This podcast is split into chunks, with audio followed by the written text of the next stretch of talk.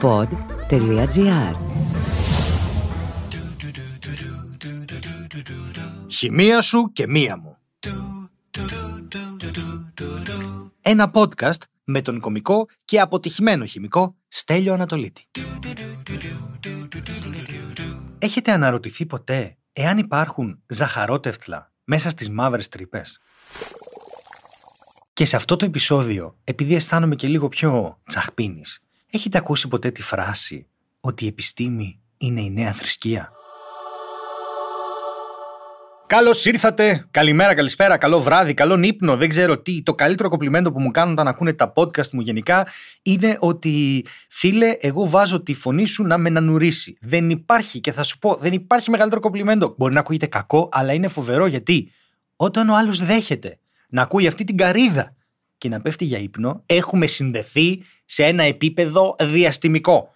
Και σήμερα δεν θα μιλήσουμε για το διάστημα. Έχουμε πει ρε παιδί μου κάποια πράγματα για το ένα, για το άλλο, ότι τα πράγματα είναι έτσι και δεν είναι αλλιώς. Και πώς ξέρουμε ρε παιδί μου ότι τα πράγματα είναι έτσι και δεν είναι αλλιώς. Ποια είναι η διαδικασία με την οποία μαθαίνουμε πράγματα ως είδος, ως ανθρώπινο είδος; Θα σας πάω σε έναν άνθρωπο που τον συζητήσαμε, τον Αντουάν Λαβουαζιέ. Ο Αντουάν Λαβουαζιέ, που είπαμε ο Λαβουαζιέ ταχυτήτων, γιατί δεν μπορώ να κρατηθώ να μην πω μία βλακεία, διατύπωσε το νόμο διατήρησης της μάζας. Είπε δηλαδή ότι η μάζα δεν μπορεί να δημιουργηθεί από το πουθενά και κατά τη διάρκεια μιας χημικής αντίδρασης η μάζα είναι σταθερή. Δηλαδή τα αντιδρόντα με τα προϊόντα θα πρέπει να έχουν το ίδιο άθροισμα μάζας και αυτό άλλαξε τη ροή της χημίας. Πάμε τώρα να το κάνουμε κομμάτια αυτό. Μάζα. Τι είναι η μάζα; Η μάζα είναι ένας τρόπος να μετρήσουμε την ύλη. Πού όμως; Να μετρήσουμε την ύλη που περιέχεται σε ένα σώμα. Και η μάζα είναι αδιάστατη. Δεν έχει δηλαδή διαστάσεις. Αυτό τώρα είναι πολύ σημαντικό.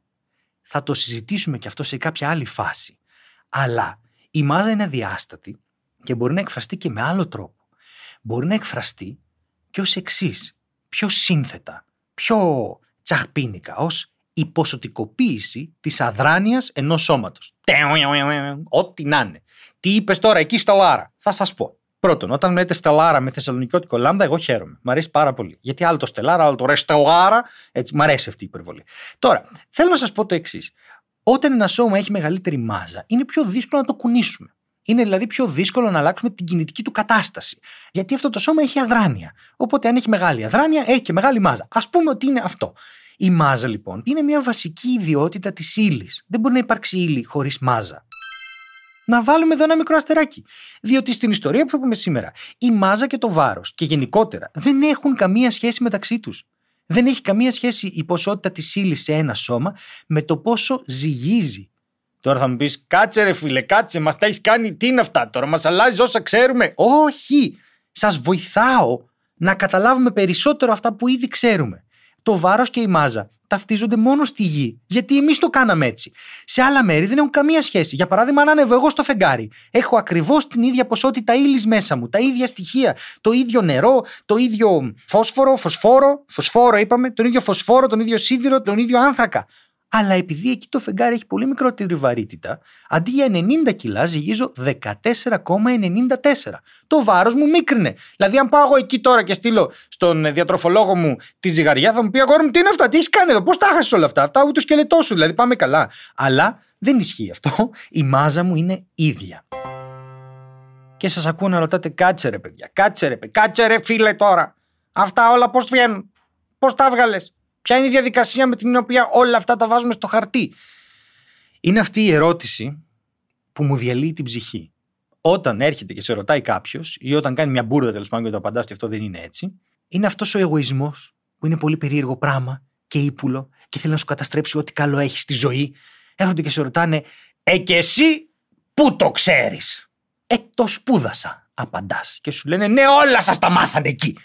Λοιπόν, να πούμε για αρχή ότι δεν μπορείς να τα μάθεις όλα. Αυτό είναι ένα μεγάλο σημαντικό αστεράκι. Αλλά δεύτερον, η μέθοδος έρευνας και συστηματικής καταγραφής αλλά και παρουσίασης της γνώσης είναι αυτό που λέμε η επιστημονική διαδικασία. Να σας πω τώρα το εξής. Ακριβώς επειδή δεν τα ξέρουμε όλα, η αποδοχή του γεγονότος ότι δεν τα ξέρω όλα, ότι υπάρχουν οι δήμονες που έχουν ρίξει την ίδια ή και περισσότερη δουλειά από μένα και γνωρίζουν πράγματα που εγώ δεν μπορώ να φανταστώ, δεν τα κρατάνε για τον εαυτό τους. Τα καταγράφουν και τα δίνουν σε άλλους δήμονες για να πάει όλη η ανθρωπότητα μπροστά.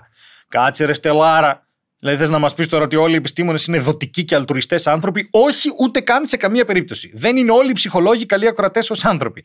Με το χέρι στην καρδιά σας υπογράφω ότι δεν έχω ιδέα αν έχει περισσότερους νάρκισου η τηλεόραση ή η επιστήμη. Okay. Αλλά δεν θέλω να προσβάλλω κανέναν με αυτό. Οι διαφορές είναι πάρα πολλές. Πρώτον, κανείς δεν σε βάζει να βλέπεις επιστήμονες να μιλάνε μεταξύ τους στις 10 το πρωί. Okay.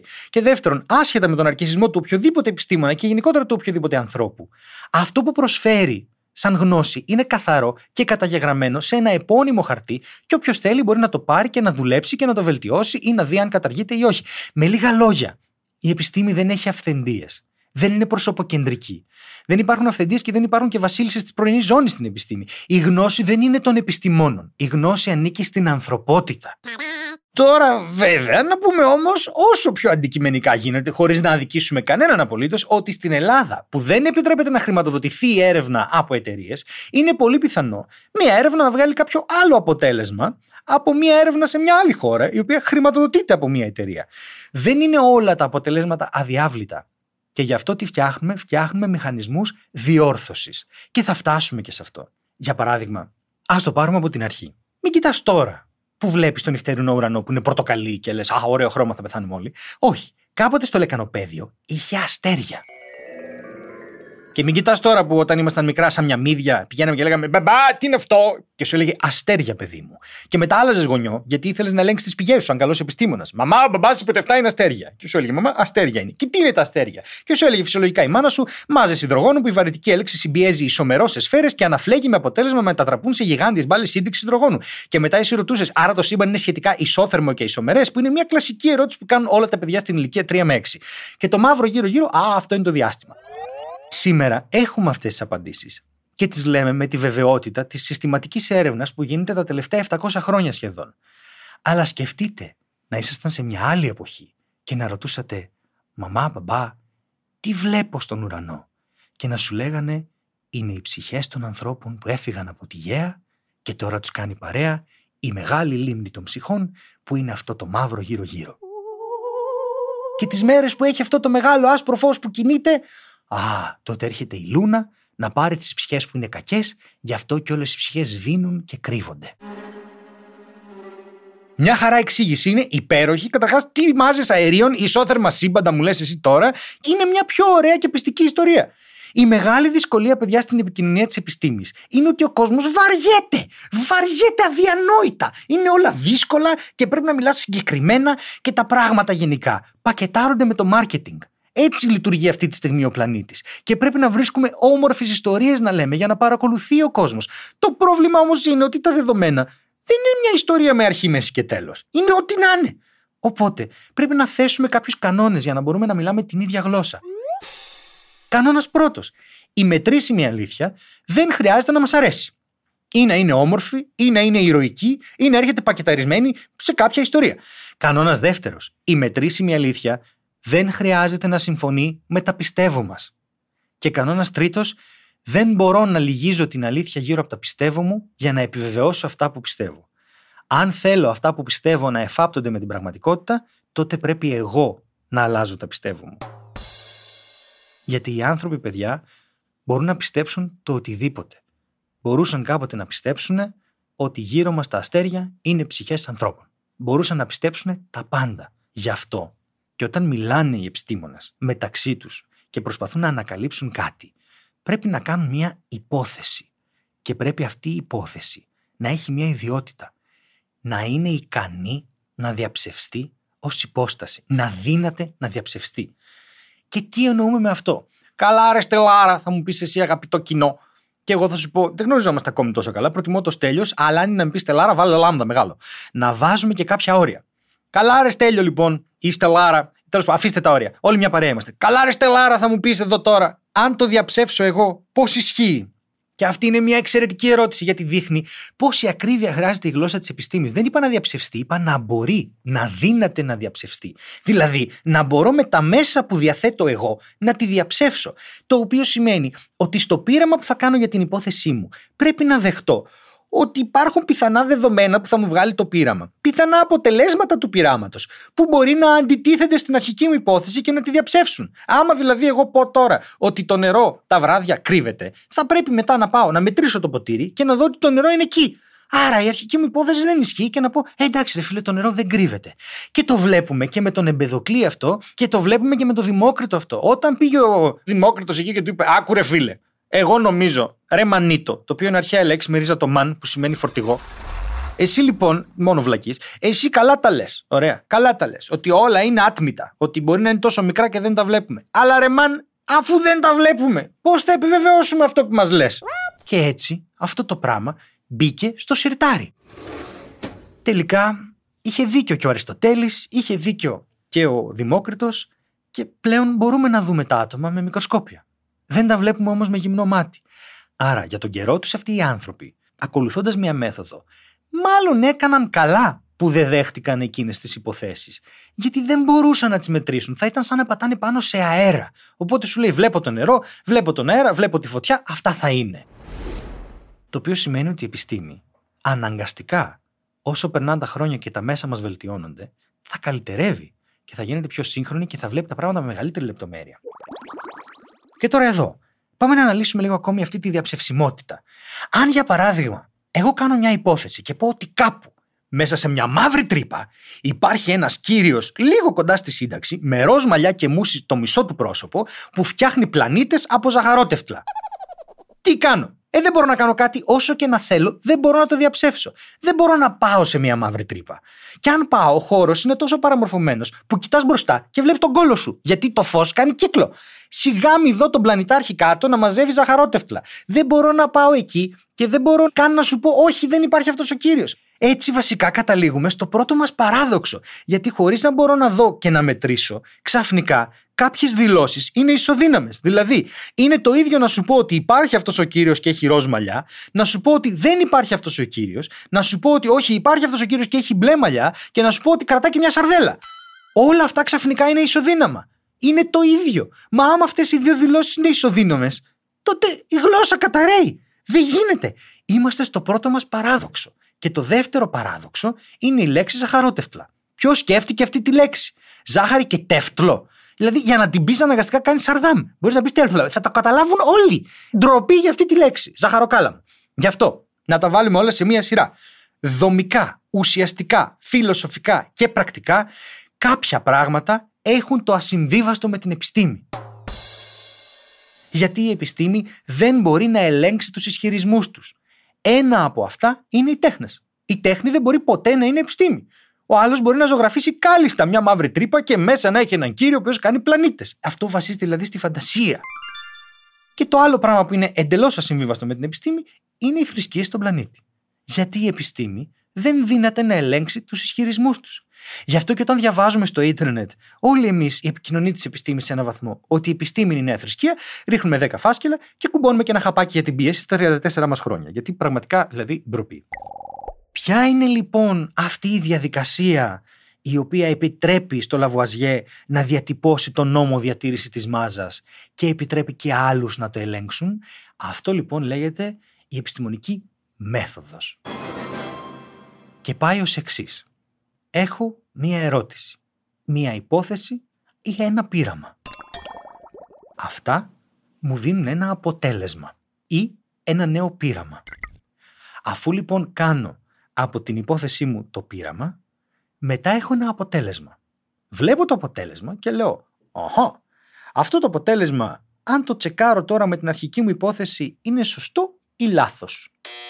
Αν εγώ έχω κάνει την υπόθεση λοιπόν ότι το νερό εξαφανίζεται το βράδυ, πάω λοιπόν και βλέπω το βίντεο που έχω τραβήξει και βλέπω ότι το νερό δεν εξαφανίζεται. Άρα μετά τι πάω και κάνω, η αρχική μου υπόθεση δεν έχει πλέον καμία αξία. Όσα πειράματα και να κάνω, η αρχική μου υπόθεση καταρρύπτεται. Άρα τα αρνητικά αποτελέσματα είναι χαρούμενα, τα θέλουν. Γιατί πού μας οδηγούν, μας οδηγούν στο να ανακατευθύνουμε την υπόθεση ή να την απορρίψουμε και να πούμε μια νέα. Και έτσι τα θετικά αποτελέσματα καταλήγουν να στηρίζουν την υπόθεση Και αφού βρούμε πάρα πολλά αποτελέσματα που στηρίζουν μια υπόθεση, φτιάχνουμε μια θεωρία. Οπότε αυτό που θέλω να μας μείνει πρώτα εδώ είναι ότι στην επιστήμη όταν λέμε θεωρία, δεν εννοούμε κάτι που προέρχεται από το φαντασιακό μας. Εννοούμε ότι έχουμε κάνει πειράματα και έχουμε καταλήξει σε μια θεωρία. Αργότερα, αν αυτή η θεωρία είναι εντελώς σταθερή και υπέροχη και κανείς δεν μπορεί να κάνει κάτι γι' αυτό, τι λέμε νόμο, όπως ο νόμος διατήρησης της μάζας. Τώρα, αυτό το πράγμα μετά, αφού το πάρουν οι σύγχρονοι επιστήμονες, το κάνουν ως εξής. Γράφουν ένα paper. Έτσι το λέμε. Είναι ένα paper. Και γράφουν τα πάντα με συγκεκριμένη δομή και μέθοδο και λένε τη διαδικασία που ακολούθησαν, τι έκαναν, που βασίστηκαν σε άλλους επιστήμονες να κάνουν αυτό και το στέλνουν μετά για το λεγόμενο peer review. Δηλαδή θα κάνουν αναθεώρηση άνθρωποι που είναι peers. Το peers σημαίνει ότι είναι άνθρωποι που έχουν την ίδια ειδικότητα με αυτούς, αλλά περισσότερες γνώσεις για να σιγουρευτούν ότι ακολουθήθηκε σωστά η μεθοδολογία κτλ. Και, και μετά θα τους επιστρέψουν, είναι τρεις αυτοί συνήθως, και θα τους πούν: Όχι, έχεις μεθοδολογικά λάθη, πάρ το πίσω και ξαναφέρ το, ή θα τους πούν: Ναι, βεβαίως, ας το δημοσιεύσουμε. Και έτσι δημοσιεύονται σε περιοδικά, τα οποία θεωρητικά είναι προσβάσιμα σε όλους και δεν είναι και έχουν ένα σκασμό λεφτά και αυτό είναι ένα μεγάλο πρόβλημα της επιστήμης και πρέπει να λυθεί αυτό κάποια φάση. Και τέλος πάντων, μας έχουν σπάσει λίγο τα νεύρα, αλλά τέλος πάντων, ναι, δεν είπαμε ότι η επιστήμη είναι τέλεια, τίποτα δεν είναι τέλειο, όλα σηκώνουν βελτιώσεις και διορθώσεις. Οπότε, καταλήγουμε στην υπόθεση, η οποία είναι μια προσωρινή ερμηνεία για κάποια κανονικότητα που παρατηρείται στη φύση. Μετά είναι η θεωρία, που είναι μια δοκιμασμένη ερμηνεία βασικών φυσικών φαινομένων. Και στο τέλος έχουμε τον νόμο, ο οποίος είναι μια περιεκτική διατύπωση ή μαθηματική εξίσωση για κάποια θεμελιώδη σχέση ή κανονικότητα της φύσης. Σήμερα, ελπίζω όλα τα πλασματάκια και τα πλασματίνια και τα ακροατίνια που ακούτε να αγκαλιάσετε ίσως για μένα, και αυτό είναι η άποψή μου, δεν βασίζεται σε κάποιο γεγονός αυτό ή σε κάποιο δεδομένο. Είναι απλώς η άποψή μου, οπότε μπορείτε να την πάρετε και να την πετάξετε στα σκουπίδια, δεν έχω κανένα πρόβλημα. Αλλά μπορείτε να αγκαλιάσετε τη μεγαλύτερη δύναμη που έχουμε όλοι μαζί ως ανθρώπινα όντα. Πρέπει να μάθουμε όλοι ότι έχουμε έναν πολύ εύπλαστο και δημιουργικό εγκέφαλο, ο οποίος μπορεί να μάθει πάρα πολλά πράγματα. Και είναι κρίμα να εμένουμε στα πιστεύω μας όταν μπροστά μας εμφανίζονται στοιχεία που αποκαλύπτουν ότι αυτό που πιστεύαμε είναι λάθος. Κάπως έχουμε μάθει ότι τα πιστεύω μας είναι η ταυτότητά μας. Αλλά αυτό δεν είναι αλήθεια. Η ταυτότητά μας είναι η απίστευτα μαγική ιδιότητα που έχουμε να ξαναγράφουμε τα πιστεύω μας και να γινόμαστε όλο και πιο ολοκληρωμένοι άνθρωποι. Όπως δεν πιστεύουμε ότι οι μπανάνες είναι μοβ, έτσι ακριβώς δεν χρειάζεται να πιστεύουμε τίποτα που δεν έρχεται παρέα με μια αξιόπιστη πηγή. Και όχι, το μου το είπε ο ξάδερφός μου που είναι δυνατός δεν είναι αξιόπιστη πηγή. Συνοψίζοντας, Σήμερα απαντήσαμε σε ένα θεμελιώδες ερώτημα που σίγουρα απασχολούσε πάρα πολλούς από εσάς. Εάν υπάρχουν ζαχαρότευτλα μέσα στις μαύρες τρύπες. Όχι, δεν ξέρω, δεν μπορώ να ελέγξω, η ερώτηση δεν έχει νόημα και καταραίει. Απαντήσαμε βέβαια και σε ένα άλλο σημαντικό ερώτημα που ακούστηκε πάρα πολύ μέσα στην πανδημία και πραγματικά με έπιασε, η ψυχή μου με έπιασε, το αν η επιστήμη είναι η νέα θρησκεία. Εάν κάποιος θέλει να φτιάξει μια νέα θρησκεία με την επιστήμη, αυτό είναι δικό του θέμα, αλλά η ίδια η επιστήμη δεν μπορεί να είναι μια νέα θρησκεία, γιατί δεν έχει την απολυτότητα της γνώσης. Η ίδια η επιστήμη αναρωτιέται κάθε μέρα κατά πόσο αυτά που ξέρει είναι σωστά. Και αφού τα είπαμε όλα αυτά, νομίζω ότι μπορώ να σας θέσω ένα καινούριο ερώτημα. Αν κάποιος πάει και περάσει δύο χέρια υδρόχρωμα μια μαύρη τρύπα, θα αλλάξει χρώμα. Και μην ξεχνάτε, η επιστήμη δεν τελειώνει όταν τελειώσουν οι απαντήσεις, αλλά όταν τελειώσουν οι ερωτήσεις. Χημεία σου και μία μου. Ένα podcast με τον κομικό και αποτυχημένο χημικό Στέλιο Ανατολίτη. Μπορείτε να στέλνετε όλες τις χημικές σας απορίες στο info.stanatolitis.com και εμείς θα τις μαζέψουμε και κατά καιρούς θα κάνουμε διάφορα επεισόδια τα οποία θα είναι αφιερωμένα στις δικές σας απορίες. Χημεία σου και μία μου. Μια παραγωγή του pod.gr. Αναζητήστε τα podcast που σας ενδιαφέρουν στο pod.gr, Apple Podcasts, Google Podcasts και σε όποια άλλη εφαρμογή ακούτε podcast από το κινητό σας.